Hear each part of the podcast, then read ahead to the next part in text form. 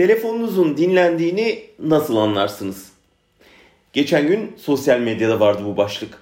Bir Rus uzman küçük ipuçları vermiş.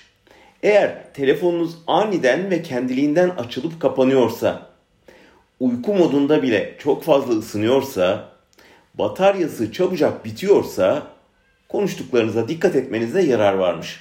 Çünkü bu belirtiler arka planda kuyunuzu kazmaya çalışan bazı programların çalışmakta olduğuna delaletmiş.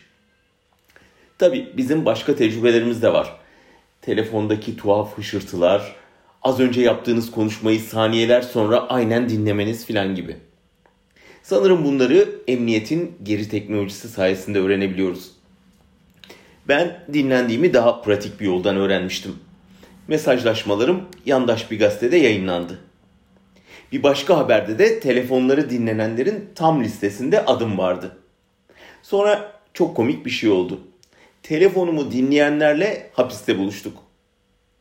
Dinletenlerle dinleyenlerin arası bozulunca dinletenler dinleyenleri dinlettikleriyle aynı cezaevine koymuşlardı.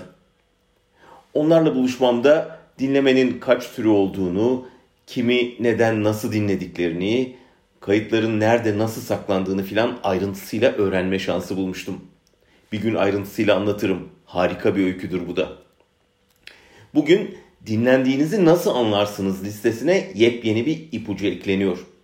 Dinlendiğinizi İçişleri Bakanı'nın tweetlerinden de öğrenebilirsiniz. Bakan Süleyman Soylu gazeteci arkadaşımız Müyesser Yıldız'ın bir yazısına sinirlenince 18 Mayıs'ta Twitter'dan şöyle yazmıştı. Benim üzüntüm senin PKK seviciliğin değil, devlet gömleği giymiş pespayerlerle iş tutmandır. 3 hafta sonra müyesserin ve telefonlaştığı kişilerin evini polis basınca anladık ki onların konuştuğu telefonun bir ucunda da bakan varmış. Önüne gelen deşifrelerden kimin kiminle iş tuttuğunu izler, beğenmedikleri aleyhine mesaj yazarmış. Şahane ülke değil mi?